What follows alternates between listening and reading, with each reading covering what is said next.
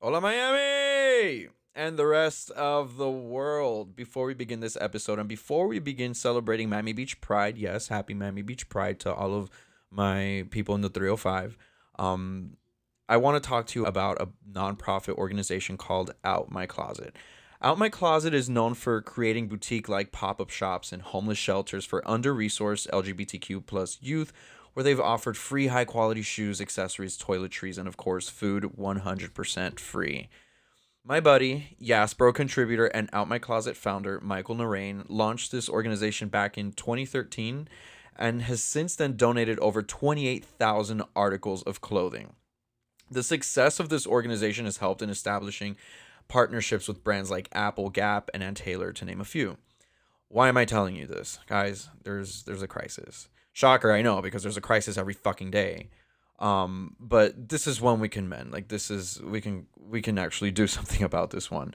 Um, next time you're cleaning out your closet and you're thinking of taking all your old threads to some clothing reseller that'll maybe give you $10 in exchange for all of your Zara, whatever the hell you purchased, donate it to Out My Closet. Or if you have no clothes to donate, money works too. There are kids out there that have been kicked out of their homes and are having a really, really tough time. LGBTQ plus youth are often at greater risk for certain dangers like use of illegal and dangerous substances, risky sexual behavior, and various mental health concerns. They need us, and they need our help in any way we can.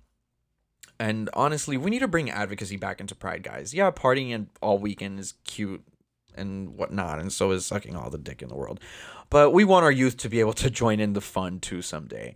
So let's contribute to a brighter tomorrow and donate. For more information on Out My Closet, head on over to their site. That's www.outmycloset. That's O U T M Y C L O S E T, just like I said it, dot org. Outmycloset.org. Happy Miami Beach Pride!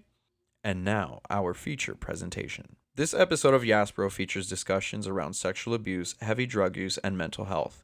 If you or a loved one is dealing with or is having a hard time dealing with any of these things, please seek professional help. Listener discretion is advised, a little more than usual. But thanks for listening and be safe out there.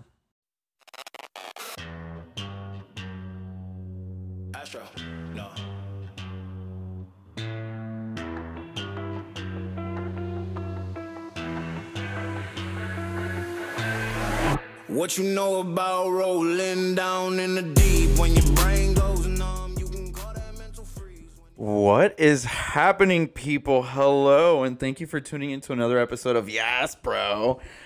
I'm hoping that this podcast, this episode, finds you well. And if it doesn't find you well, we're going to fucking get you there. So, how's it going? I, I know I suck at keeping consistent, but a bitch gets busy and it's hard to keep up with these things. And like I said, I want to give you guys quality shit. I want to give you guys good stuff, and I have to be in the right headspace for this. I feel like uh, it's a very Lauryn Hill approach to getting shit done. It's like I'm just always late because I need to be feeling the mood, but I guess same. So Lauryn Hill, I I understand your struggle. Let's give Lauryn Hill a break, and let's give me a break, please. So, anyway, thank you all so much for tuning in to another episode. But more importantly, to those of you who are contributing to the cause, thank you so much for your donations. I'm grateful for it. And if you're looking to donate or to be part of the Yaspro cause, by all means, you can tap the link in the podcast bio and you can sign up to give a little donation, whether it's a couple pennies, whether it's a couple nickels, a couple dimes, a couple hundreds, whatever. I'll take it. I could honestly be on OnlyFans right now showing pictures of my hole and then like you forget about it. Big fucking deal. Like who doesn't have a fucking asshole? Or a, a dick or balls. Come on, like I'm giving you guys stories and experiences, and I'm trying to drive culture change here. Like I can't do that with a fucking nude. Ugh. Anyway, today I have a very special guest. Everyone is special to me, and we just love everyone. I have a very special guest with me. His name is Javier. Say hi, Javier. Hi. What's happening? Not much. I just tagged you on a story. Oh my god, you just tagged me. Javier and I met back when we used to work in retail. We used to work for the same company but at different locations and it was like a more like luxury and designer. And uh, I worked at one store in Miami and then he worked in another store over in the next county. So we would call each other and we'd either talk shit about our coworkers or we'd, hey, do you have this item, that new bag or that new dress or whatever in a size, whatever, or blah, blah, blah, blah, blah. And then we'd send it to each other and we'd keep it friendly. And it was cool. And what I love about the relationship that we've established over time, we don't speak often. We've kept in contact and coincidentally, we know we have some mutual friends. Yeah. Which is pretty cool. It just goes to show how small the gay world and the retail world can be. So I'm just happy that like we've been able to keep in touch and through all this time and at the same time like we're here and we're about to talk some good juicy stuff about Lord knows whatever is gonna send us wherever this conversation is gonna because by now you should know that any interaction on Yaspro can go in like any direction. So I, I honestly uh-huh. thought that I wasn't cool enough. Oh my god, stop. You're V cool. Shut up. Self self deprecating stuff still hangs out. No, because I messaged you and I was like, Mm-hmm. okay, you never messaged back. I guess this was too clean. Oh God, no! Please, no! I loved it when you reached out to me. I was like, my jaw dropped with everything that you wanted to discuss. I was that you like, in regards to like the topics that I had posted, and I was like, oh my God, you're, we can touch on so many topics here. I love this. But again, like going back to what I said about like being in the right headspace and whatnot, and finding the time, of course. And everyone's living a, a busy schedule, and it's like. All right, which day are we free? Which day can we coordinate? It's a nightmare. So please don't take it personal. And if you're listening to me, or if you're listening to this right now and you're like, I reached out to you and blah, blah, blah, blah," I'll get to you. I promise. Be patient with me, please. I'm only one person. So anyway, back in those CH days, that was how long ago? I worked there for seven. Oh my god, I just said the brand. Years. It's fine. If Uh, it's fine. She needs to know what's happening. Yeah, yeah, yeah. no, like I left the retail world You left first. Maybe you started the domino effect. maybe, but like I You were like the Hobbit to my Lord of the Rings. sort yes i love that analogy i like i'm eternally grateful for the experience that i Yes, gained there yes. i feel like i learned so much i feel like it, it, it really shaped me to be the lovely person that i am today Yeah. um And you learn about what you don't want to do and how you don't want to treat people by being treated poorly. exactly I think when leaders blame the people that they are responsible for, it's cowardly. oh absolutely. It's the head of the horse, it's not the body. exactly yeah but we're not here to bash anyone No, no. you know if anything Like you said, Mm-hmm. we wouldn't be. I'm grateful for the team that I had because my direct team is what's made me successful in Mm-hmm. Yeah. the world that I'm in. what i love about you is that you're not like the typical like retail gay Uh, I think so. we don't walk around saying, "Ugh, I work for said designer and Yeah. I designed this and you ain't shit. I remember one Uh-huh. year I walked into Saks because I was like, I want to get my mom something really nice. Literally walked out crying because I, I was like, I'm poor and I can't afford anything. and I was like, I never want to make people feel that way. Yeah. And it's funny because a lot of the retail gays, they're- I don't know why they're so fucking mean. They, they're so mean. and it's like, why, bitch? Shut up. Like Who you buy hurt you? Who hurt you? You buy everything on discount. Shut up. You're not about that life. And I have so I have a handful of friends that are retail gays, but I I know how to weed out like the cool ones. And Yeah, I was like, yeah, all right, you know, yeah. we're cool. We There's can- some fun ones. Yeah. But then there are some that they're just like such insufferable little cunts. I'm like, Yeah. You can tell the energy. There's retail gays that have good energy, and you're like, okay, I can vibe with you. yeah. And then there's ones that are just like, get out. yeah, exactly. There are some that it's just, they don't even look at you. They don't acknowledge you. Working in retail, I learned like there are going to be people that are going to walk in and they're just going to waste your time. Yeah. That's normal. That's everywhere. And then there are people that you can establish a relationship with and perhaps get a sale out of. But the retail gays treat everyone like you're going to waste my time. and it sucks because sometimes it's I'm really not here to waste your time. Like I'm thinking of buying something, but you're being a cunt, so I'll just get someone who's not a cunt to help me and I'll give them my money. There's also some people that are masochists and like to be treated that way. Oh yeah. Oh yeah, absolutely. You're right. They do. they, they like being mistreated. Make me feel poor But then so that I can exert my black card on you after. Fuel my ego. yes. Uh, But what gets me the most is the retail gays that work in the lower end retailers and they act like they're working high end and they treat everyone like shit. And I'm like, bitch, come on, you fold t-shirts. Don't get me wrong, I'm not shitting on anyone's hustle because I folded t-shirts for a long time to get to where I'm at today, which hasn't been very far.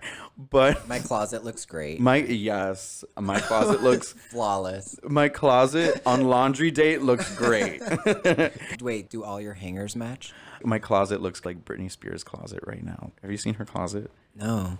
She has mismatching hangers. Oh gosh. I know, and I'm like, come on, Britney. Yeah, but- she's trying, and I have all the love for her. Britney, we're here for you. Britney, I'm here to support you. What's your take on the whole conservatorship thing? I think all of it's just bullshit. It's just sad. mm-hmm. Like her, like people didn't have her best interest. They had their best interest. Mm-hmm. I also think that it's really interesting how much toxic masculinity is interwoven into all of it. Yes. Uh huh. I've said this before, and I feel like she's, in a way, benefiting from her conservatorship. It's sad given the circumstances that brought her to this stage in her life where like she has to be monitored 24/7 and that everything in her life is being controlled. And as much as I hate to say it because she's like a caged little bird right now, but I think like without it she would not be here with us. I think too, like looking at what happened mm-hmm. and then going through my own personal struggles Yeah. with mental illness and stuff, Mhm. like I I get it. So now it's you look back at Britney back then and you're like, girl, I get it. Like I Mm-hmm. shaved my head too. I went through that. And so I think that's part of it. But it's also it's like you said, I despite the conservatorship, at least her struggles and stuff have been more protected. Yeah. Imagine if her breakdowns were as public as Demi's. I know. Oh God, I know. We don't. I don't want to shit on her, but I don't know if she's doing more good or bad for the community and the world and all that stuff. So Right. Yeah. It, it can get a little messy. Part of my, the thing that I get mad at is, and I've also worked in the industry, Uh huh. Is that there's things happening every single day. Yeah. There's people dying every single day. There's people struggling every single day, mm-hmm. and they're not in the limelight. So it's there's this like halo effect where it's just you see it happening with Britney, and everybody's talking about Britney, but nobody's talking about all of the children Yeah. and all of the moms and all of the dads that mm-hmm. are fighting this battle day to day. Yeah. And not that they deserve the limelight either, but it's just I think it's about it should be more about bringing awareness mm-hmm. than it is about having something to talk about. So you mentioned that you worked with Personal struggles. with with personal struggles and like substance abuse and whatnot. Tell us more about that. Yeah, so I went through my own struggles, mm-hmm. and I think that going through that, coming out of it, gives you this experience. And so it's about taking your experiences and looking at like how can I make the world a better place. Mm-hmm. And it it all happened by accident, really. So I ended up owning a sober living facility, which Oh, is the first house that I purchased, where I we would So wait, by the way, you've been sober for how many years now? Seven in July. Congrats. Thank you so yes. Miracles happening every day. Yes. And so I, I ended up owning this business, and then I ended up networking with a different treatment centers and uh-huh. different organizations, and then I ended up volunteering at some and performing at some, like singing at some memorials, singing at different events, and then eventually I got invited to come and speak more and like mentor and coach, and then it, one lady pulled me aside one day and was like, "You need to stop doing this for free." Uh huh. And I was like, what? And she's like, you need to stop doing this for free. Your time is valuable. And at this point, like, I really think that you can help people. And so we want to give you the opportunity. Oh wow. So I was like, okay, cool. I'll do it for part time because God knows sometimes the retail business, the struggle is real. Yes. yeah. and you know what like it's such a cold and calloused world that doing the other like the mental illness and the treatment center and like seeing all these people and like experiencing real realness right to mm-hmm. that to life was a great balance because i would go to work and i'd be like this shit's nothing Yeah. like Karen doesn't know what the fuck's really going on. Not to minimize her struggles. But I and so it created a really good balance. But I would basically go there and I'd facilitate groups, help people talk about their feelings. Mm-hmm. I also have a unique ability to tear down walls with people. I think I get it from my mom. Mm-hmm. And so it would help them get vulnerable. Mm-hmm. And then the therapist would come in and do the cleanup. Oh. I love this regimen you had going. I'm not a trained professional, but Right, right, right. when you've got sometimes God or the universe or whatever you want to call it gives you gifts. And when a gift is given, you're supposed to use that gift. You're not supposed to keep it for yourself. So that's just what I did. You can go to school to be a therapist and get a, letters in front of your name, but you might not help people. So there's things you can teach and things you can't. Right. No, and that's a very valuable thing because we learn a lot of traits in life, and that's wonderful. But it's about possessing that gift that comes just naturally to you and being able to instill that gift and share that gift with other people. I think that's more valuable than, you know, any certificate on a wall or anything like that. You know, And it, like yeah, totally. there are people who go to school and they get their degrees and everything and then they hate what they're doing they hate their profession and they don't do it with that that that sense of passion or that sense of oh my gosh this is why i do what i do i can't tell you how many shit nurses that i've expe- shit doctors Yeah. i've never seen a therapist but i know that there are shit therapists out there Love therapy, huge advocate for therapy. Yeah. Everybody needs to be in therapy. Tell us more. Tell us why. No, it's funny because like therapy has been a buzzword for a long time, but now like with quarantine within like throughout 2020, like there have been a lot more a lot more conversations about checking in with your mental health and seeing seeking therapy even when you feel like you don't need one. And a lot of us don't realize that we we we have a lot of pent up frustration and even though we have our friends and we do things to make us happy they don't really get to the root cause of things. And sometimes there really isn't a way of getting to the root of the situation but just talking through it and getting that advice and that guidance or whatever it is i think that's huge. And i think we need more of that. What's your take? Yeah, I think absolutely. I think I think I also just see society shifting, mm-hmm. and I think that in look- what way Just like looking back at from the 1920s to the 19 like all the different decades and the evolution of people, and I think that it's just shifted from the mind to the heart. Mm-hmm. And I think that's really where we're going into the direction of. And the mental health crisis has always been there. Yeah. But it's just skyrocketed since the pandemic because all of the things that were, like you said, putting all of those band aids mm-hmm. were removed. yeah The work that was distracting you from what's really going on was taken away. Being able to go out and drink and party with your friends and numb the pain that you're in was taken away. Mm-hmm. The gym, where you're able to exert some of that energy, was taken away. So all of these things that people were using to to numb or to stuff or to distract themselves from what's really going on were all taken away. And so mm-hmm. When you look at what's happened the past year, domestic abuse went up, suicide rates went up, in the recovery community, relapses went up, overdoses went up. Uh-huh. So all of these things skyrocketed because people don't do well looking at themselves. yeah And so that's one side of it. But really, like, why wouldn't you want to invest in in getting better? Like, why would you just be like, oh, I'm good enough. Mm-hmm. I just need to make money, fuck bitches, and die. That's what I'm gonna settle for. yeah What? Like, why would you want to live such a shallow life? Yeah, and I feel like that's such a common thing, especially within the gay community. Like, we all grew up with trauma at some point, whether it was being bullied, whether it was like living in the closet or whatever. We all carry baggage. Mm-hmm.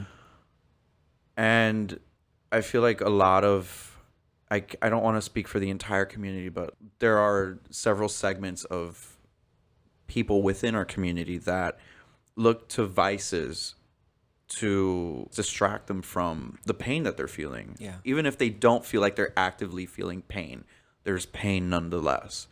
So we, we engage in activities like meaningless sex or substance abuse, for example. I think it's just a lot of, I don't know. It's just, it's very s- scary mm-hmm. and disorienting being gay or confused and growing up in a primarily heterosexual driven world. Yeah. There's no book for us, and there's books for other people, and there's they teach lessons for other people, and you see. Well, Yasbro is writing that book right now. Yeah, no. So it's and then when you look at the book, yeah. what is it? It's just sex, drugs, and Britney Spears and Lady Gaga. Yeah. And more sex and more drugs Uh-huh. and more what racism and ageism Yeah. and just all of that stuff. And so people look, that's where we look at. And then mm-hmm. when we look at that, we're like, okay, well, then that's what I have to do. And if I don't do that, then I'm ugly and I'm going to die alone and I might as well just. I can't say that I went through a self-destructive phase. I guess back to what you said a couple moments ago. I'm a product of a semi-conservative yeah. household Yeah. where, you know, and I've said this before, like I grew up like a little more prudish. Culturally. Yeah. And I didn't really grow up partying. I've always been taught like no one touches your body. You don't touch anyone else's body. Wait, were you raised like Roman Catholic? No, I wasn't raised anything. That's oh, the okay. gag of it all. Because I was raised Roman Catholic. Oh, okay. So I was burning in hell at five. Oh gosh. just like dancing and hello. All right.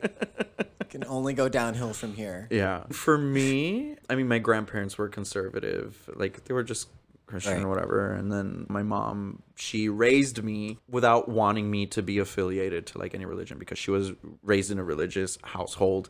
She carried on a lot of the values and virtues Right, and whatnot. right. But she didn't force that onto me because it was forced onto her. And she was just like, I want my son to make a choice. I don't want to force it onto him. And Which, then, by the way, watching you and your mom interact just on your stories, I think is so endearing and loving. I think it's so cool. You guys have that such a open, dynamic relationship, yeah. and it's just beautiful. Yeah, it wasn't always like that. It was like that for a long time until I came out, and then things got weird for a short period of time. Yeah. And then homegirl came around, and I'm like, "Yes, mom," and she's like my probably my biggest supporter right oh, now. Like, Beautiful. yeah, so I'm proud of her. She's not listening because I told her don't ever fucking listen to my podcast.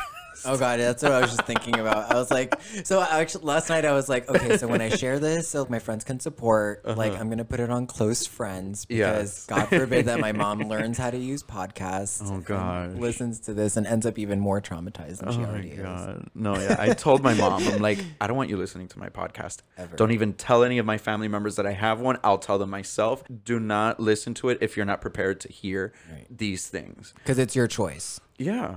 Yeah, it's their choice, but I give them the disclosure and a explicit warning and all that stuff. Right. So you wait, when did you come out? so I really didn't come out. Uh-huh. I was dragged out of the closet. My mom found this like conversation that I was having with a former boyfriend, and she was like, "What the fuck is this?" And I'm like, "Oh my god, why are you looking at my shit?" And then like she found out there, and and then I had to explain myself. Same thing with my dad. So coming out late, Yeah. I By the way, you're how old are you now?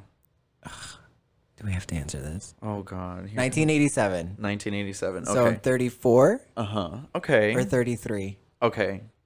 Somewhere there. Yeah. Three, two. I don't even know. I think I'm 30. I think I'm 34. Okay. And you came out at what age? So I, excluding trauma, I had my first same sex experience that I chose when I was 27. Okay. Uh huh. 27 was the first time that I ever kissed a guy. Okay. And then we blew each other in the parking garage off Las Olas. Oh, that's hot. Okay. Romantic. And so that was the first time. Okay. But prior to that, um, Never had it, like I said, excluding trauma. So I had two traumatic experiences one as a child and then one, one as an adult. if you want to speak on them, it's okay. If not, you don't have to. Well, one involves a family member, so I'd rather like that. Okay. I'll admit, like all that. I'll. But it was just like it, it happened for a number of years, and then eventually it stopped happening. Mm-hmm. And then I never talked about it because that part of me like felt gross and shame, and you're there's so much fear, but it's always there. And so it's you don't know. It's like you're suffering from something, but you don't know what you're suffering from until it's given a name. Mm-hmm. And that didn't really happen till later on where i was just like casually talking. And for some reason it came out one day and when it came out the person that i was sp- speaking to was like that's not okay. What do you because by then it's like after years of suppressing trauma you normalize it or i normalized it. And i was like what are you talking about? And she was like no that's molestation or whatever. And i was like what? And then she was like yeah. And i was like oh my god. And so then i was like i was molested and then it's just it went from that to victimization. So I want to victimize myself because it's an excuse for me to self destruct. So that's not healthy either. So that was one experience that then I just had to heal through. And today we're great. The whole, the at least from what I can tell, the family's healed. It's not something that we all openly talked about. I talked about it to that person. I confronted them once I had two years sober, and now I know that it was just there wasn't any penetration involved. It was more like oral sex stuff. And I, now I know that it's just an experience. I also know that a lot of children go through that. And I don't want to say that it's normal, but it's mm-hmm. normal. And I think that like part of healing from trauma is realizing that I'm the one that gives it the power. And so I think like my story used to own me and today I own my story. And so I think that's part of it too. And then the old the other one that happened when I was older when I was desperate because I was struggling with substance abuse, a dealer who worked in the industry was like, "Hey, you should come and That worked in which industry? porn industry Oh, okay. in Uh-huh. Miami off Red Road. Never gonna forget. Okay. He was like, "You can drive down here. We'll give you a hundred bucks. You just have to stand here, and you won't like you'll be an extra, Uh-huh. right? You don't have to do anything sexual. You don't have to take your clothes off. You just show up."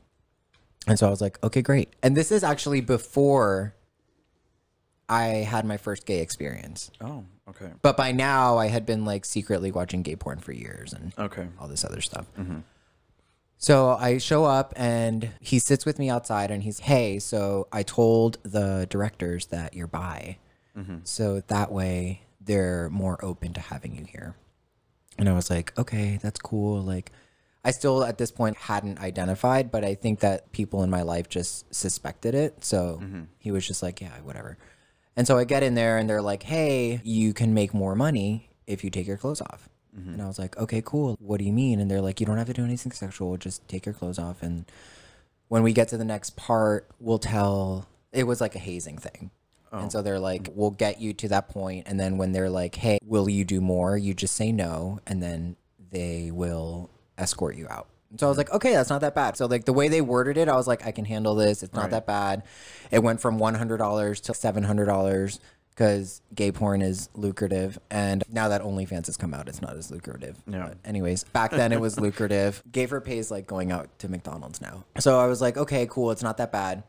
So quick walkthrough. They made me wear a really stinky, oversized suit. They tied me and five other guys up and made us walk down the side of the road.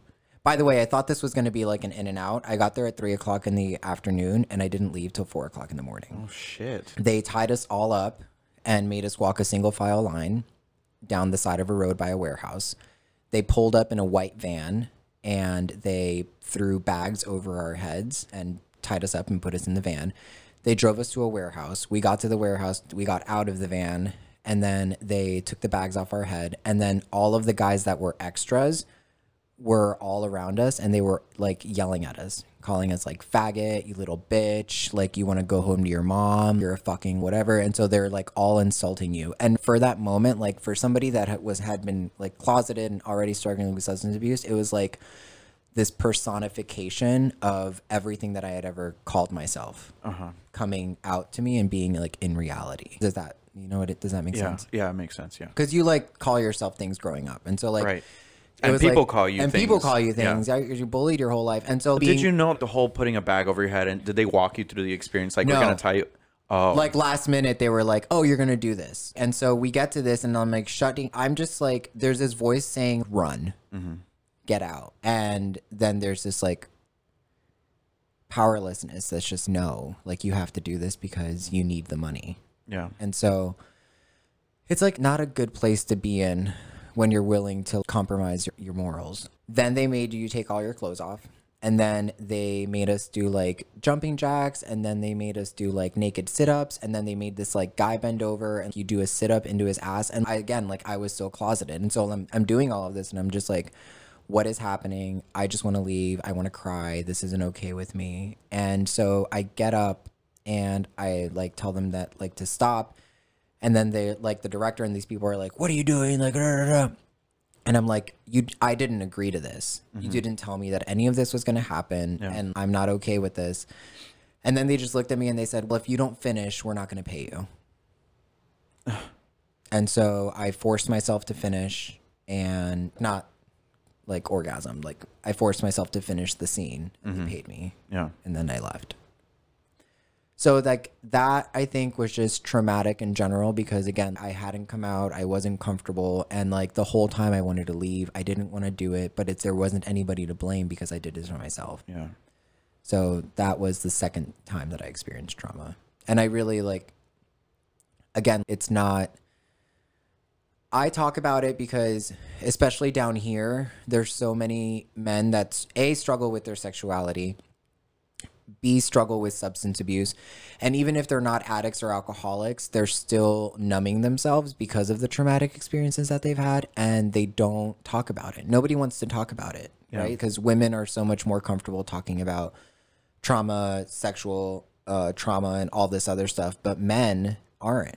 Yeah. And so I speak to it because I think it gives permission for other men to like start that conversation. Like you can heal from decisions you've made. Even if you're not gay and you've done gay for pay, it's mm-hmm. fine. If you close your eyes and someone's blowing you, YOLO. yeah. Like it still feels you're gonna get a boner. Mm-hmm. yeah. You're gonna mm-hmm. get a boner. So it's just, but they don't want to talk about it and they're scared. And then eventually they take it out on themselves or they take it out on women. Yeah, and from what I've seen and from what I've observed, like men from a very young age, they're raised to believe that you can't be sensitive, mm-hmm. you can't be gay, you can't cry, you can't show emotion. So from a very young age, this is being they're being hardwired to not feel any kind of emotion and to Right. suppress all of these things. And that's why we see so many people with issues. I hate to say the word issues because that's such an ugly word, but for lack of a better term, fucking issues. Yeah. They don't suffer, but they make the people around them suffer around them because they don't know how to channel any of this shit. And I spend a lot of time on Instagram and I see a lot of posts that are created around like it's okay for men to cry, it's okay for men to feel, it's okay for men to be sensitive, it's, it's okay for men to do A B C D E F. And I'm like, how long has it taken for us to get to this point in society where we have to be telling men, hey, it's okay to feel. It doesn't make you any less of a man. It doesn't make you gay. It, it- not that being gay is a bad thing. I've seen it like whenever I'm out. Like this one time, I saw this mom yelling at her like three, four year old son at Walmart, and she was like, he was crying. I don't even know why he was crying, but she started yelling at him, "Stop crying! You ain't no faggot!" Like come on like why are you going to yell at that yell that at your child? Mm-hmm. So i think about people who again are products of society and products of their own environment and whatnot and that's why people grow up with like internalized homophobia. That's why people grow up with this like fear of homosexuals. And So I, I remember being like, when did Space Jam come out? Space jam was 1995 i would say Okay, so that means that I was eight years old and I love the Space Jam soundtrack. i have it still somewhere and so I, you know what we should pick a space jam song as like the outro for this yes. Um, so I would listen to different things and my sister and I would put on what are called shows. Uh-huh. And the parents would sit down and we would all perform in these little shows. yeah And one day I was in my garage. That was like TikTok for us. right before. yeah before you could yeah you have to Yeah. watch it live Yes. you can't record it so the i was by myself in my garage and i was dancing to uh, R. Kelly at the time because I believe I can fly. still yeah yeah. uh-huh. that's what i was dancing to iconic. and i was just like twirling and just having this moment with myself just Mm-hmm. Yeah. freely expressing myself and i remember i turned around Mm-hmm. and my mom was standing there. And the look on her face was just disgust. Yeah. and she just looked at me and she said what are you doing? And i started to like try to freestyle like in a funny way. And i was like oh i'm just trying to dance. And she looked at me and she's that's not what you were doing. And i was like and i just put my head down and i was just like full of shame. Yeah. and i just felt so I felt so bad about myself. And I don't think that like an eight year old should feel that much shame. Yeah. It's so sad looking back at that little boy. And she just looked at me and she said, Boys don't dance like that. Mm-hmm. And she just turned around and walked away. And so it's just that's something that's burned in my mind. And then when you look at like that, and like, I don't, whatever, I'm just going to talk about it. And if you don't like it or don't agree with it, mm-hmm. live your best life. But like, I look at like how that affected me. And like, I went through, I was like, I always too shy to dance. I was always too shy to like really express myself. Mm-hmm. And so it's just like I had to go through life like being so scared because of that. The first people that you want to like love you, accept you, and like all this other stuff is always your mom and dad Right. before society fucks you up even more. Right. Yeah. As if you didn't have enough to deal with at home. Now you got to deal with the shit on the outside.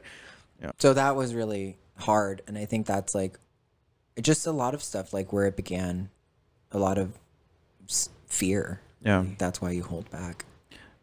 I can say the same because I've had several moments like that. I used to jam out to Spice Girls, Yes. and I would just like, oh my God. Did you have Britney Spears posters? Of course I did. But then as I grew older, I would say, Britney, yeah, she's so hot, blah blah blah blah blah. Yeah. And for some reason, like I I had the intuition to do that. And even in middle school where I was Right. like heavily bullied, I was I'd just be like, yeah, I love Britney Spears and here I am singing like baby one more time, not a girl, not yet a woman. And uh, like the lyrics, I didn't understand them, but they spoke to me for some reason. And for some reason, I knew, okay, let's we're gonna mask this by saying, yeah, she's hot because I don't want the I'm I'm being I've been made fun of Right. for being a Britney Spears fan and for like love for not listening to DMX, for not listening to you know hip hop or R and B the same way that all the other boys were listening to. I didn't have the same taste in music, but you know when I was younger, like my mom would play Celine Dion and Barbra Streisand, and I would just like Celine. pirouette. Yeah, Celine, Madame Celine, just like pirouette around the apartment and like waltz and jump around, and I would live for this. So when my mom was like, "I had no idea you were getting," I'm like, "Girl, come on," but I digress. Like they were in the closet with us. Uh, yeah, like she was dressing me up basically. like, Like, she's still in the closet. I came out, she's still in it. she's come back. I want to put this dress into some more Barbra. oh my gosh. but I'm right there with you. I always enjoyed listening and like listening to female, and, and not to say that just because you're listening to Britney Spears it makes you gay, but along with that, like I enjoyed playing with Barbies, and when I would play with Barbies with my cousin, I'd be pulled out and be like, "Boys don't play with dolls." Oh yeah, but you were holding on to Ken. Mm, Ken was cute, and all these other like, thinking- things. like running the finger again oh, On his- this oh, oh, abs. Oh, no, or no, over his like non-existent penis. Hello. I can't. It's so weird Yeah. to think about just being that young and having, and like you said, like really just normalizing inauthenticity Yeah. And just being like cool with it. Oh, that, but then the internet hit and that fucked everything up. Oh God. I Remember know. dial-up porn? Yes. Once I discovered what porn was, so I realized I always knew I was different. I was Yeah. very I was always more like feminine. I was a little on the girlier side. I enjoyed playing with Lisa Frank, like school supplies. I loved all that shit. My parents wouldn't buy it for me. Right. Of course, but that's what I always gravitated towards. But it wasn't until dial up porn where I would get like an ad or something like that and I'd be like, "Oh, what's this?" oh, what's that? And then I would see a man and a woman having sex, and then it'd be like, oh wow, I want to see more of the man. So I started. They never show you. They never showed. I'm like, why? And it wasn't until I started like image searching, like naked man, Right. shirtless man, and then I'd find like the, and then it'd be like man's peepee and those types of things, and I was like, okay, this is where I'm. This is what I've. This is what it's come to. Those like those. I think you see them in Wilton more so, but those little like magazines with the guy with the shirt off. Yeah. then, like you scroll through and there's like super. It's just like a super gay little magazine. Yeah, yeah, yeah. And so I found one of those, and I was so excited. But again, I don't know what to call it. Right. I didn't know what to call it either. Like, what do you call it? So you're just looking at it, and I'm like, oh my god. And then it started out. So we would go to Barnes and Noble, and then I would find myself in the art section, Ah. and you would find like the black and white books of like men mm-hmm. and like racy poses, and I'd be like, oh my god. And so I would just sit there and look at. And Yeah. then, then the Abercrombie and Fitch oh catalogs. god. and the softcore porn. Until sh- then, you found Sean Cody, and you just were like, And you're like, oh, oh wow, like huh. the underwear section at Walmart means nothing to me now. oh my gosh. Because that was another thing for me. Like I would like shop for underwear, and just to look at the packaging. And I remember I would save some of the packaging for a couple of days and then like guilt would, or like the fear of someone finding it, I'd just throw it out. Yeah. Or mm. Justin Timberlake's Rolling Stones. Oh my god. Magazine? Oh god. Don't even. I remember I stumbled upon this this like one page that was like nude male celebs and they were all like these Photoshop jobs of But you didn't even care. I didn't even care. I was You like, "Oh my gosh, care." this is what Justin Timberlake looks like naked." I'm here for it. I think Mm-hmm. I, I might have even copy and pasted one of their heads myself and just be like, I'm doing this. Or like with Paul Walker, for example. Oh my gosh. Aw, another RIP. But yeah, same thing. Yeah. But he never showed as much skin as he should have. I know. May his soul rest in peace. Yeah, we, we. I think there was like one shirtless scene in Fast and the Furious, and then I think was he in Into the Blue with Jessica Alba? I think he was. Yeah, I think I was still pretending to be straight though, so I was still focused on Jessica Alba's ass. Yeah. Yeah, no. I didn't do Horrible actress. really pretty. Yeah. I had some experiences when I was a child where I would play doctor or like I would tell kids to show me parts of them and it was and we got caught a couple times and they were like that's not normal but it's like at the end of the day that is normal too Yeah. like boys experimenting Yeah. with other boys And Um, girls experimenting with with other, other girls. girls. Yeah, that's Yeah, fine. because everyone's curious about their bodies. And sometimes like kids grow up where their parents aren't teaching them about their bodies because I guess they feel uncomfortable doing that. And a lot of times like I hate to make an example out of this like in one of my the foreskin episode for example one of the guys that i had interviewed his mom really didn't teach him about how to take care of his pee Be- and he didn't really have a father figure. I don't know. I think he could still have his foreskin right now if he had been taught. Oh no, I'm kidding. I don't know, but no it's yeah. true and there's just this shame surrounded around Yeah. sex in general whether you're hetero or homo you're, Yeah. or anything in between if there's shame with sex and i don't know and then also like being raised catholic like every other conversation was like did he touch you Mm-hmm. where did the priest touch you yeah, it was just weird but going into college i was just like i had been free for the first time and then by then we had faster internet. That took hold but it was still very like secretive. And then i had uh, straight friends that were hot and stupid. And you like young stupid hot straight men are just the worst when it comes to closeted gay guys. Yes, for me because their dicks are just flopping around and they're so comfortable. And when you're in the closet you're just like i'm here for it. I'm here. Yeah. i'm so glad that you feel so comfortable changing in front of me. And then those, those stupid men and those stupid boys grow up to be stupid men, and their habits don't die. so it's just it's not healthy Yeah. I, and i would just sexualize my friends and that's another thing too like i had to learn how to have healthy male friendships uh-huh. and that took me a long time to learn and so we would do i would do drugs with an experiment with different drugs with some of my straight friends and they would just pass out and then they're and they would just pass out in their underwear and then their like dicks would slip out and i'd be like staring at them Yeah. like, for hours Yeah. or like smelling their underwear after they masturbate and leaving it on the floor Mm, mm-hmm. and all along i'm like doing these things and i'm just like this isn't normal Yeah. and so I would just be depressed and ashamed. And like that never goes away and you're still more depressed and you're more ashamed and more depressed and more ashamed and more and so finally like I find drugs and drugs are just like the release. Yeah. You're like I'm free, I'm okay. Uh, I feel better, which is really like this anxiety because you develop anxiety. Pretending every day is such hard work. It is. Yeah. I don't know how people do it. it's such hard work. like every single day, trying to control everything the way that you sit, the way that you sound, the way that you talk, the way that you dress, the way that you express yourself, secretly listening to pop music because then they'll know you're gay. So it's just like trying to be hyper masculine yeah.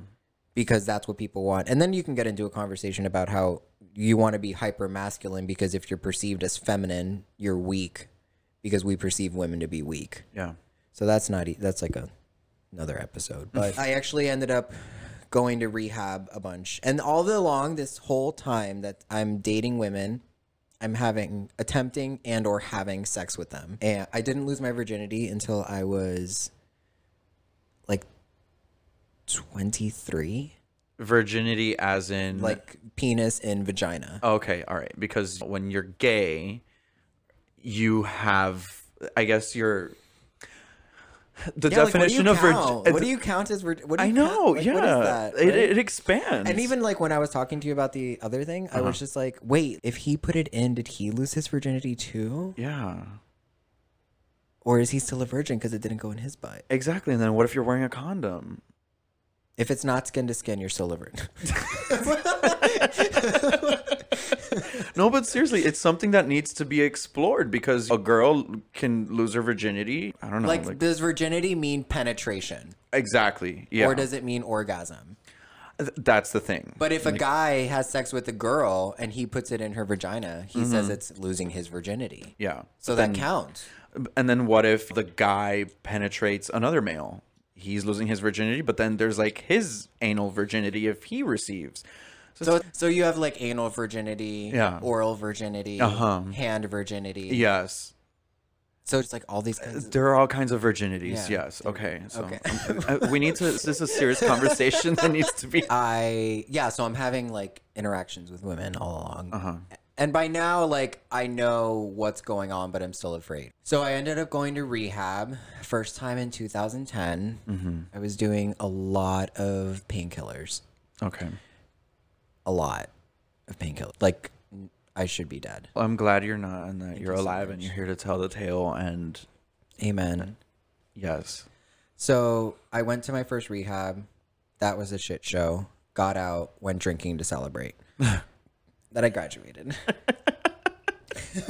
I shouldn't be laughing, but No, my friends picked me up. We're like, we're uh-huh. going out, happy hour. Yeah. Well, at the time, I'm like, pills are the problem if I can mm-hmm. drink, because I never had a problem with drinking. Ended up shooting up like a month later. So I started using intravenously. By the way, like when I worked for said retailer, mm-hmm. I was homeless. So I would show up to the mall because I relapsed while I worked there. uh-huh. I would show up to the mall and I would I was living out of my car and I would go to Grand Lux Cafe Uh-huh. and I would show up like an hour before my shift and I would get ready in the bathroom No way. and then I'd go to work. I had my needle in my suit pocket. Look at this beautiful new collection. This bag is called the whatever. Uh-huh. And then I'd be like, gotta go to the bathroom, be right back. I'd go to the bathroom in the back and like I would shoot up in the bathroom at work. Stop it. No way. Don't know if you can whatever, I don't care. It's entirely up to you. No, that's cool. You can say it. Did you ever, after I called you and asked you for like an item check? Oh yeah, I probably talk. I, we don't have it. I can't find it.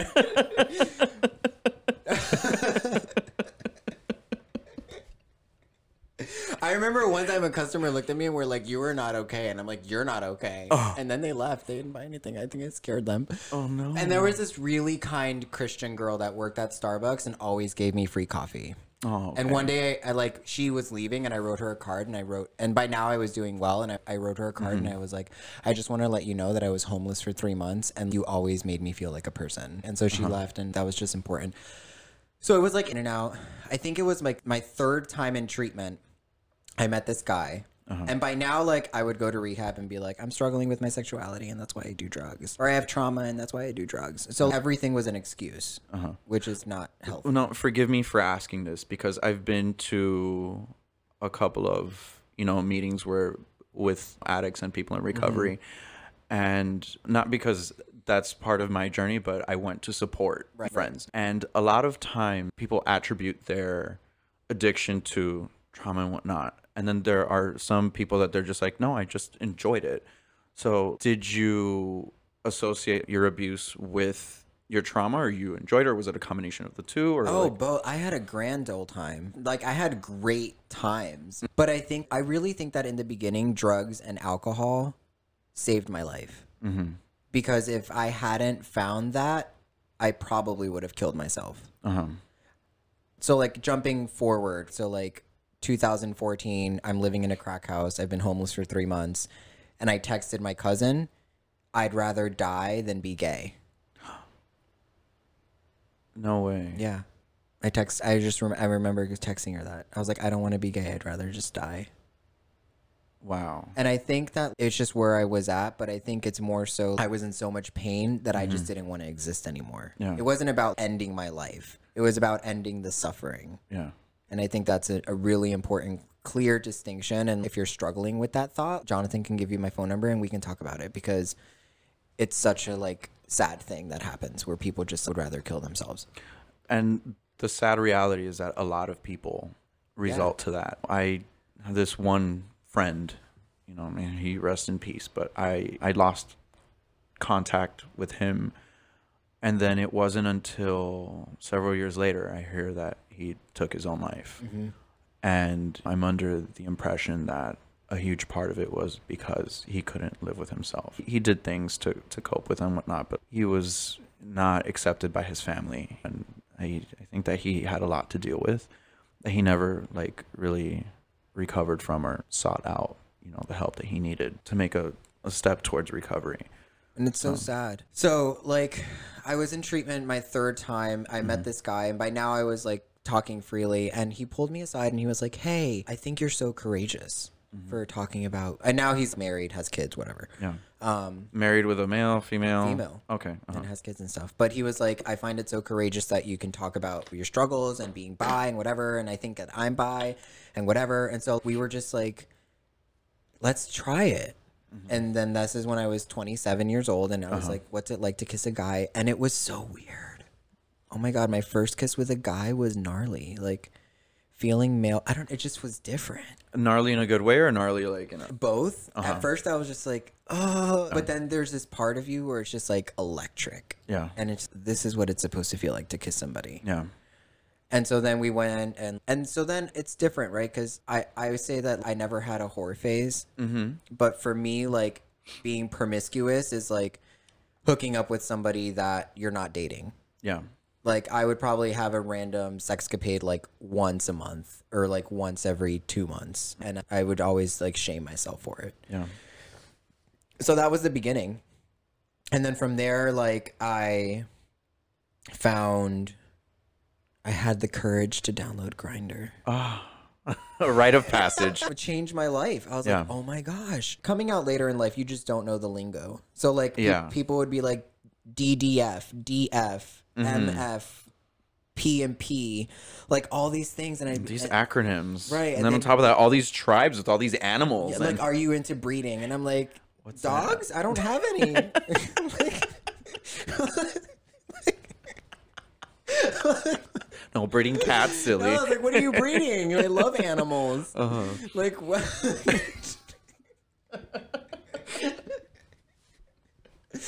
I just didn't know. I didn't know Uh-huh, yeah. what these things were. Yeah. And it was just so horrible.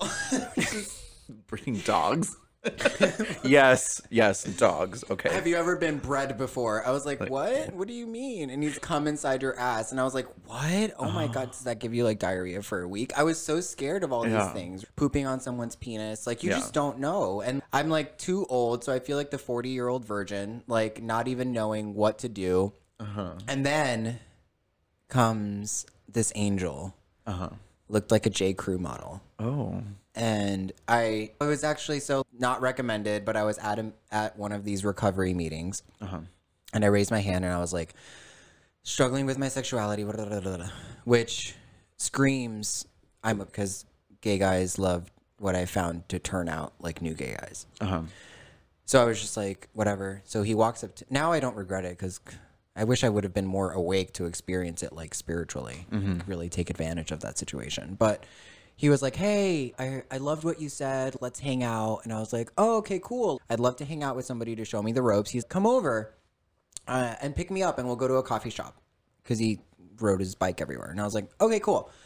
So I drive my car and I'm like, hey, and he's, oh, I'm just getting ready. Do you want to come upstairs? And I'm like, all right, this is whatever, like new friend. So I go, I park my car. It's like a porn. I go upstairs and he opens the door and he's in a towel. Oh. Okay. And, and he's, hey, just got out of the shower. I just got to get ready. Do you like just sit right here? So I'm Yeah. sitting on his couch and I'm like, just hanging out, like waiting for him to get ready. And he like, what was the decor in his place like? oh, Was it tasteful? no, it was. Of course it wasn't not. tasteful. It was very like fresh out of college. Oh god. So like TV on the floor. His Mattress on the floor. Oh god. Say less. You knew. so I like I'm sitting on the couch and he comes up behind me and he puts his hand on my shoulder and I'm like, "What are you doing?" And he's, "It's okay, just relax." And I'm like, "What do you mean relax?" So he comes around, he wa- he stands in front of me and he just drops the towel. Oh, okay. And I'm like, oh my God, this is happening. So at the time, I was like super excited, but it was also like scary. And so, whatever. And so, that was my first experience bottoming, oh, okay.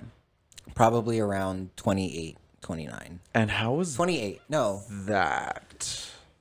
So the first time, I, I think he was just very skilled at what he was doing Uh huh. because it was the most incredible experience I've ever had. Okay. Yeah, like I came without him touching my penis. That's lovely. I love that for you. I had a tingly feeling in my face. Uh huh. Which I, all these things had never happened to me. And so I was just like, oh my God. And it's just, it's so weird. I didn't know how to manscape. Mm-hmm. I didn't know what douching is. I still haven't really fully figured that out, to be honest with you. It's just like really, all these people give me suggestions. Yeah. One guy was like, oh, you should wear a butt plug throughout the day. And I'm like, for what? And he's like, it'll just loosen you up. And I'm like, that sounds very, I feel like I don't want to walk around for nine hours feeling like I have to take a shit. No. Listen, I bought one. I have yet to use it. And I bought this shit like months ago. And every time I look at it, I'm like, okay, now today's the day. And I'm like, fuck that. For what? bottoming feels oh my god my pastors let me know about this podcast that you're recording today and i was like i don't really want to let you know i ran into him before you got here Oh, no way. yeah and he's Uh-huh. what are you doing and i was like i'm about to record a podcast i'm really Yeah. excited and he's let me know i'd love to listen to it and in my head i'm like oh jeez You know what? If he's open to it, I would love to have him on and we can have some really cool discussions That's and whatnot. Yeah. so Uh-huh. i feel like bottoming feels like an endless shit like you're Yeah. Mm-hmm. just taking a poop forever and it's never coming out so i had That's a- the perfect analogy. Yeah. yeah so i had a couple And some people enjoy that. I don't like. Anyways, I enjoyed it the first time. Yeah. Then I had a couple of really weird experiences, and I just. But like at the end of the day, like I was excited to try things. So then I just kept going and experimenting. Then I just kept dating women. I just kept dating women this whole time. After your interaction. I thought men were sex toys Okay. and not dateable, Uh huh. and women were to have relationships with. Yeah. So it's funny that you mentioned that because that guy from The Bachelor came out Oh my god! and yes. he said, "Oh, I've never had a meaningful connection with a man." And he, I forgot what it was exactly that he said, but I feel like a lot of gay men who are coming out late in the game, they they feel that way because they see other men and they see their interactions with their sexual interactions with men as just, "Oh, you're just a toy. You're like a pleasure tool. You're whatever."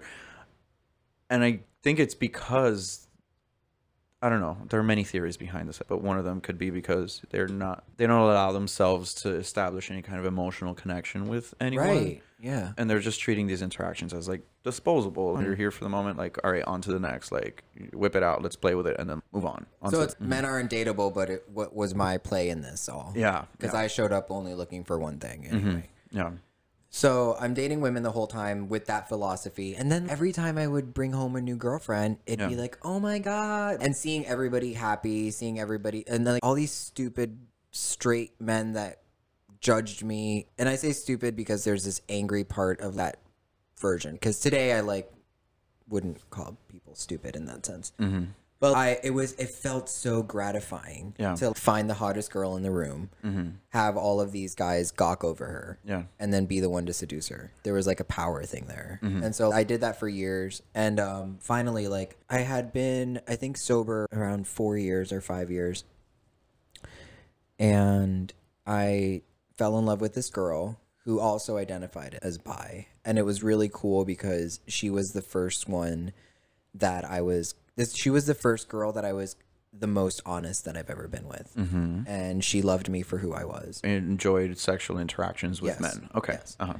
and she just accepted me. And for a while, we made a joke. We were like, together we make one whole lesbian and one whole straight male, yeah, or straight right? person. Yeah. Or yeah. straight- So one whole gay person and one whole straight person. Yeah. Uh-huh. So it was kind of like this thing. I really thought that I would be able to marry her, and then I cheated on her a lot.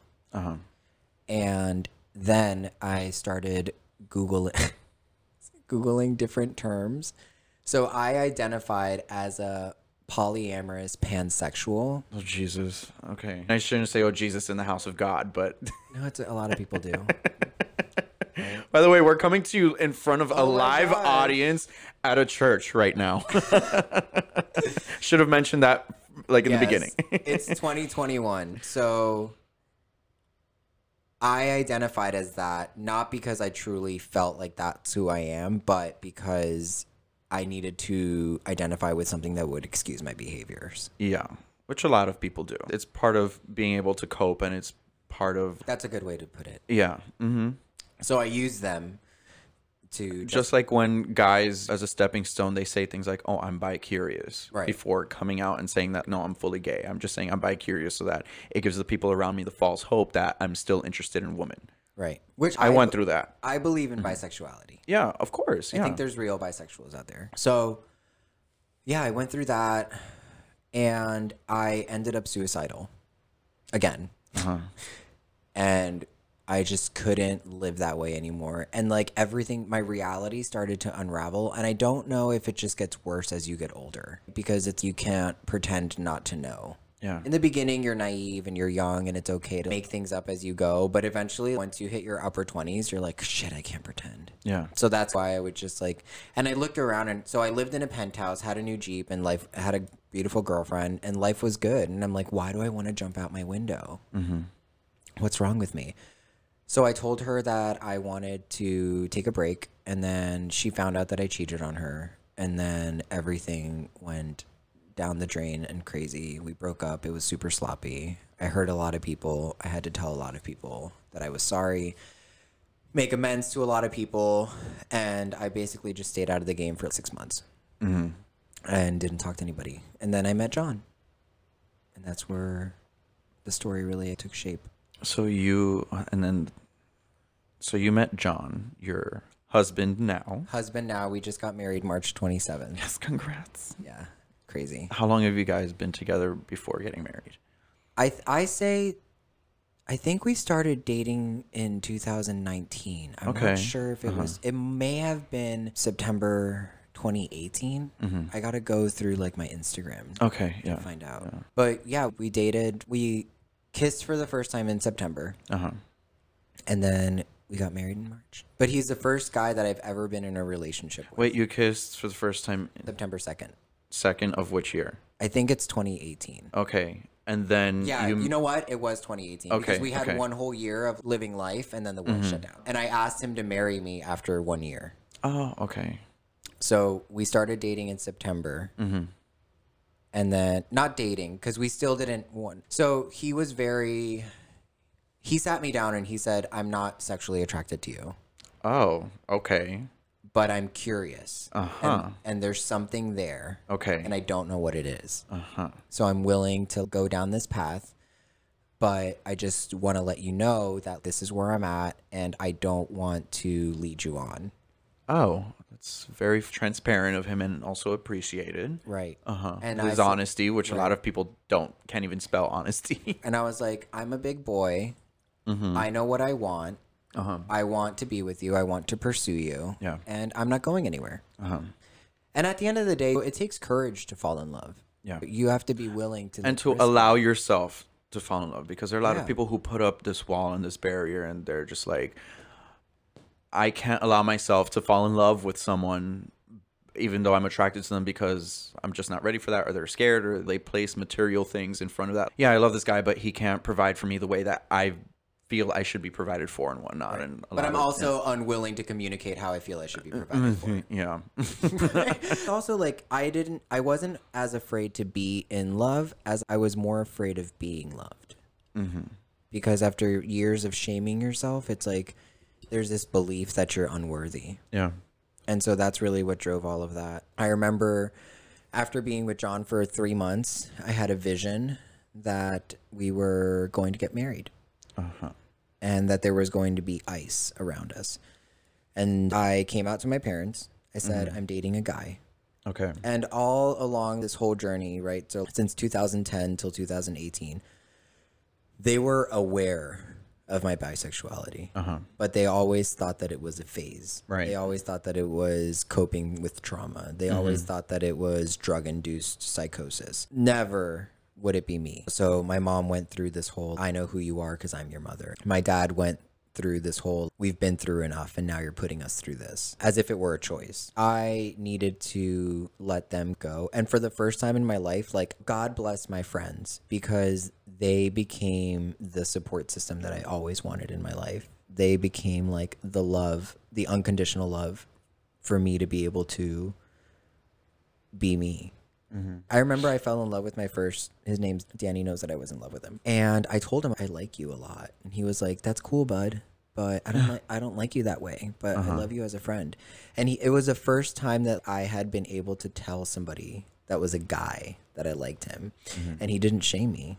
He just just like that's cool, but I just I love you as a friend, and so that really started this journey of being able to build healthy friendships and not sexualizing people. So what happened? I told John that I was in love with him, and he said, "I'm not ready to say that to you yet." And I said, "That's fine. I'm not telling you. I'm not saying I love you because I expect you to say it in return. Mm-hmm. I'm saying I love you because I don't know if I'm gonna die tomorrow, and I want you to know that I love you." Which is pretty dramatic. But I love it anyway. I'm here for it. yeah. And then he left. And then in retrospect, he told me that was one of the most courageous things that he had ever witnessed was like somebody saying, I love you and I don't need you to say it back. Mm-hmm. But when he left, I cried. He's gonna dump me. He doesn't love me. And then I called all my friends and I was like, this is stupid. It's a waste of time. I'm such an idiot. Like it was like he never saw behind the scene. But yeah, so then we just ended up going and going. And then in March, I was like, what are we doing? yeah. We've been talking since September. You're scared to post pictures of me. You don't want to hang, you don't want to call each other something, but I'm like, are we boyfriends? Yeah. Are we not? Can we do that? Do you want to be boyfriends? Is that weird? He's never been with a guy. Uh-huh. He's never Not sexually, not so intimately. he, he not had put- only blown straight confused toxic men like white trashy kind Gotcha. of like, like mgk like machine gun yeah like hot like trashy white boys Ah, I got you. Which we love. So you We love like before we started recording, you told me that he was a virgin when yeah you guys married. Like you waited till marriage to have actual sex. But going back to our conversation on virginities, he had lost his oral virginity. oral virginity okay. All right. Okay. Yes. Okay. and then he had never been like pleased Uh-huh. he only had this old gay man that he met on Grindr that was like seducing him for drugs Oh. Okay. lick his ball once Oh. Uh huh. and he didn't enjoy it Oh. Poor thing. it's traumatic right Not enjoying your ass getting licked. Come on. I, I tell all my straight friends, I'm like, you need to try it. I get it. You're straight. whatever like uh, that has anything to do with anything everyone has an asshole everyone has nerve endings if you're gonna enjoy it you're gonna everyone gets hungry everyone shits everyone farts everyone burps like everyone enjoys getting their ass licked it's science I still don't like him to. I don't. He like wants to see me poop, not in a kinky way. Uh-huh. And uh, we're married. Like I, I'm your husband. Like it's Yeah, okay for you to poop and like me to be brushing my teeth. And I'm like, that will Mm. never be okay. no like i'm not even okay with farting around my friends that's Never how okay. those are like personal i don't even fart So yeah, he had never been, never done anything, Uh-huh. ever. I had never be- been had a boyfriend. He had never done anything. So I was the first guy that he kissed. I was the first guy that he had sexual experiences with, Mhm. and yeah, we. So by now, like we're both very committed to like our faith, which is Christian yeah which is weird because we ran away because we thought God hated us for such a long time. uh-huh And so now we're like committed to this religion, which tells you don't have sex before marriage. And so going back to I love like looking for love but not being willing to like sacrifice for it. So it was weird, but I didn't feel the need to do that. Yeah. Like I was okay with waiting because I loved him for being him, not for sex. yeah And uh, we also like I settled for hand jobs and blowjobs. yeah But it was okay to wait to have sex and it was just weird. And we built this foundation that wasn't based on physical. And I talked to this older gay mentor that I have in my life. He told me if you found something special, mm-hmm. st- f- hold on to it yeah because the physical fades. Mm-hmm. Eventually, like we were talking about earlier, like wrinkly penis, it's coming, Yeah. unavoidable. Yeah. And so I was like, all right, whatever. But mm. this whole time it's weird. Like you still I still have these weird sexual stuff. So I'm still going to therapy, still processing all this stuff. And then mm. whatever, we go through we're together for 3 years. And then I I realized I wanted to marry him and I talked about it with different people and the advice that I was giving is like when I had never experienced love, I had never experienced anything like this and I finally experienced that and I bought the ring. I was told you don't know when the right moment is going to come. And mm-hmm. so your job is just to be ready for it. Yeah. So I went and I bought the ring at Tiffany's because I was like, I'm not letting him like ever pick out the ring because he's gonna go like Kay Jewelers. No shame. Every kiss begins yeah, I was like, no, I'm, I can't. I'm a retail gay. I will not. I will not. I, I went to I went to Cartier uh-huh. and I went to David Yurman and I went to Tiffany's uh-huh. and I picked the one that I liked the most. and- Okay. And I bought two of them. Oh wow. So we went to Europe and I asked him to marry me in Switzerland. Oh my god, I'm so glad you didn't choose Paris under the Eiffel Tower. You're not a basic bitch. Okay. Well, we went to we went to no shame to any basic bitches out there, but Yeah, you're basic bitches. they serve a purpose, right? Yeah. Um,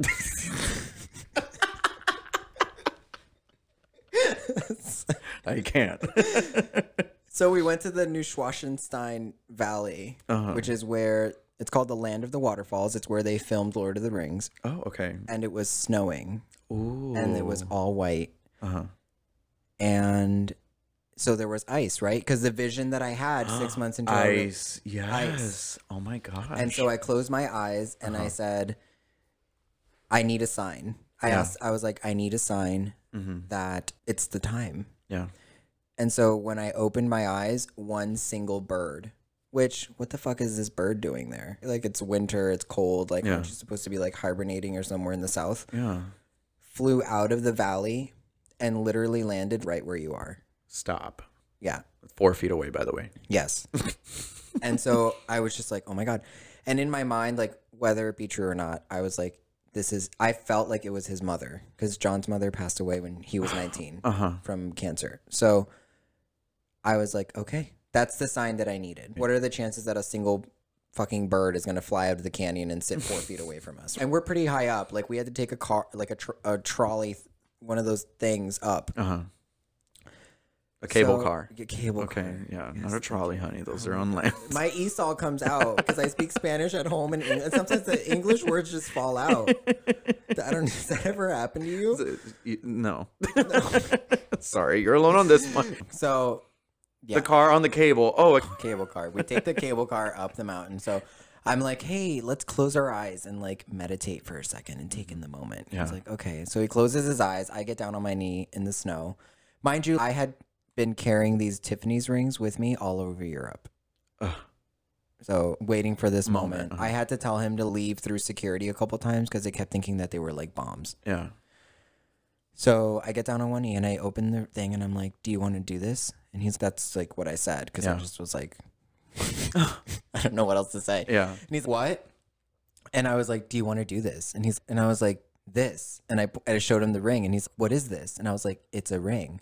And he was like, "What are you What are you doing right now?" And I was like, "Do you want to be my passenger for life?" Oh my god. And he was like, "Babe." And I was like, "What?" And he's, "I don't know what to say. Isn't it too soon?" And I was like, "You don't have to say yes."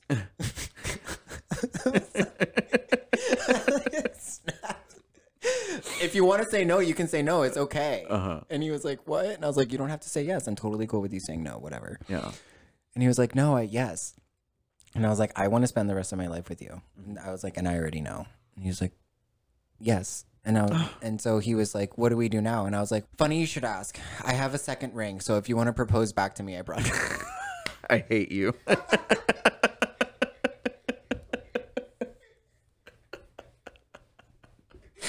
I can't stand you right now.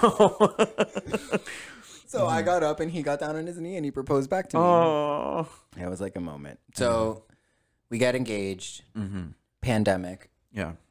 He's not allowed to live with me because he works. So John is the first openly gay member of staff that this church has ever hired. Uh-huh.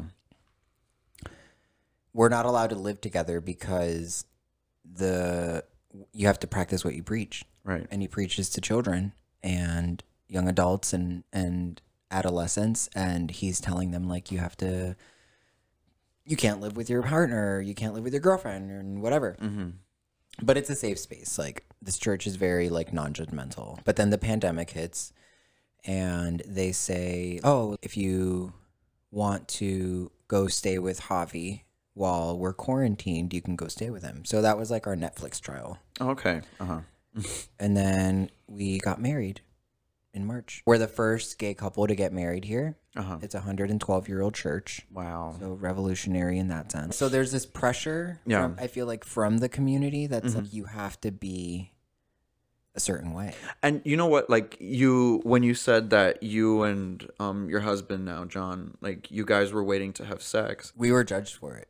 So the gay community Mm-hmm. was like, you guys shouldn't be doing this Mm-hmm. because you're supposed to go through your whore phase because that is your rite of passage. Uh huh.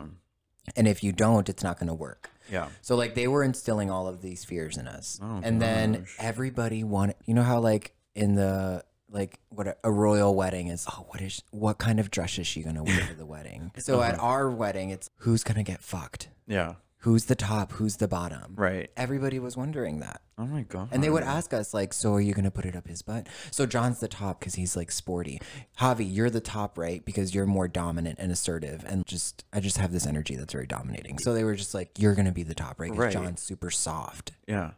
And so it was just like this thing going back and forth. And I'm like, I'm pretty sure we're both gonna take turns. Yeah. And they're like, "What?" And I'm like, "Yeah, we both have masculine things, and we both have feminine energy, and we mm-hmm. both like to switch it up every now and then." yeah. you watch TV and the media and everything's portrayed in a certain light. right? Yes. So like gay guys are portrayed as disease carrying, promiscuous asshole, Et cetera, feminine yeah. queens. And it's just there's no portrayal of a healthy gay couple. And so we didn't even really have much to turn to. But our pastor said stop looking at it as a relationship between a man and a woman or a man and a man and just start looking at it as a relationship between two people that are in love. Yeah. And so that's really something that helped. And that's like where we just keep going back to. There's a lot of fear every day. There's a lot of like confusing stuff. Sometimes he wants to like hold my hand in public. I'm not comfortable with that. Same ish. Yeah. Depending on the environment that I'm in. I guess that's part of that internalized like homophobia. But I'm also not into PDA either. Yeah, like I'm okay with a fun like little kiss on the cheek Right, or yeah. something being cutesy, but I don't need to walk down the street holding your hand. Yeah, no. If I'm like in a place where I know that I'm in a safe space, and even then, when I'm in the safe space, I'm just like, all right, let's do this for two seconds because I just want to feel your skin. I want to feel your touch. But we don't have to be. All over each other. I know. It's too humid for that. It's too humid. Like, where am I? It's too fucking humid for that. And I'm really not into PD. Like, when I see other people, other couples being overly affectionate with each other, I'm just like, ill. like we're not in France. Eh, yeah like i'm not into that when i see like couples on a wall like making out in the middle of the street or like outside of whatever Oh my god, they did that at J- the store the other day. oh god this girl was like, "Thank you," and he was like, "Yeah, no problem." And she like pulled down his mask and pulled down her at the register. oh god. I'm like right here, and they're just like, that's "Oh my god, ma'am, put your mask back on." i know. Like a, it's a cute little quick peck on the lips and move on. Like i get it. We all do it. We're sexual beings and there are some Yes, people no who don't mind it but I honestly, I'm not a fan of PDA. Or if I'm at the club and it's three in the morning and everyone has their shirt off and everyone's just like making out, like sure, fine, whatever. It's the right space the for it. vibe. It's the vibe. But otherwise, no. It's we're at brunch. yeah, calm down. It's two o'clock in the afternoon. Like we just had mimosas. The acid reflux is coming up. Do not come at me with that tongue down my throat.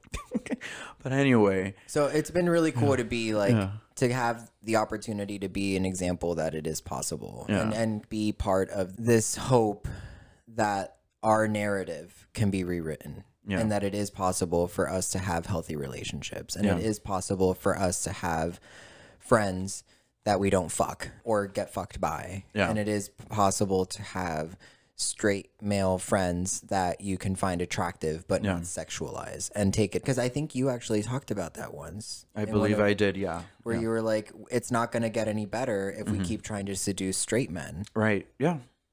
Like, it's not okay. And so I think even like you're part of this rewriting the narrative too. Like Yeah. looking and I've learned a lot from even listening to your podcast and getting uncomfortable and also watching your stories and like being like, "Oh wow, like these thoughts you are provoking thoughts." Yeah. And you are like at least helping me and if anything like helping one person is always like for me is super valuable. I love that. Thank you. That means a lot, like for you to say that and to acknowledge that, because that's essentially my goal with this podcast and with the way that I put myself out there on social media.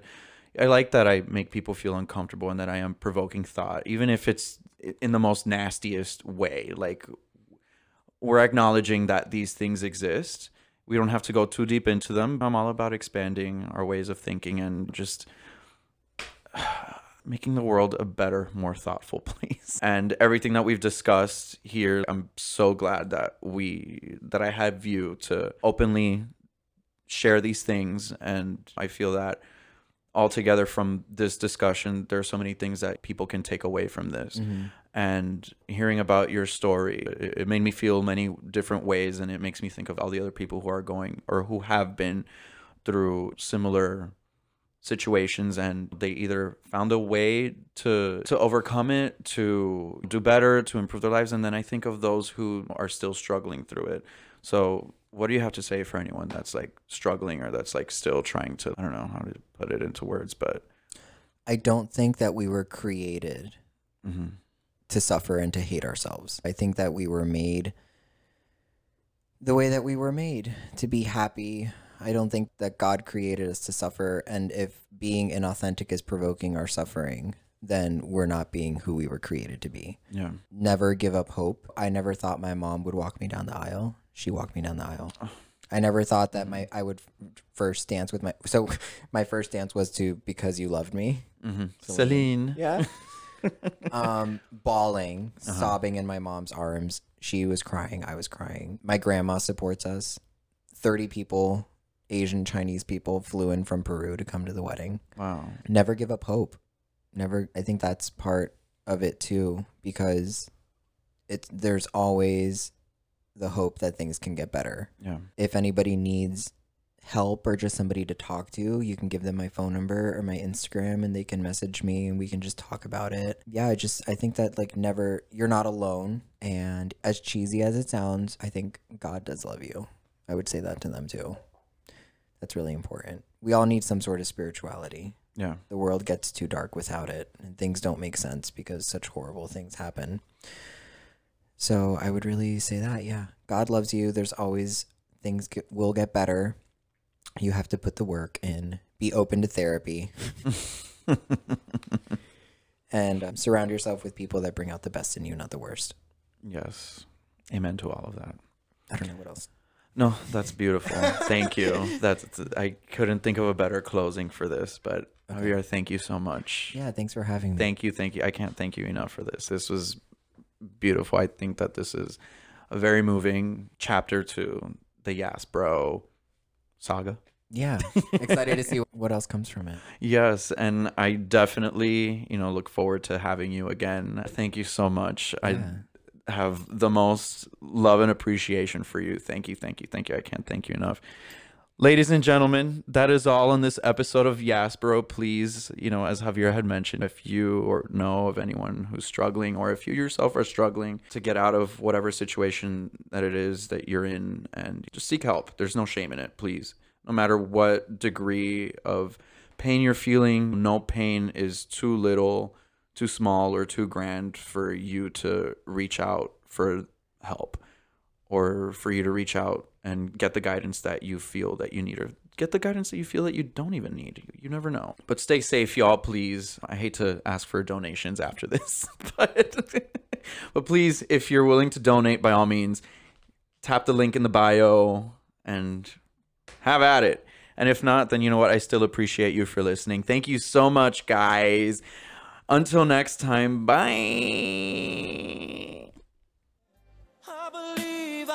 I By the way, do you guys remember when, for some fucking reason, you'd be like, I believe I can fly. I got shot by the FBI. All I wanted was a chicken wing. And I don't know. Anyway, bye.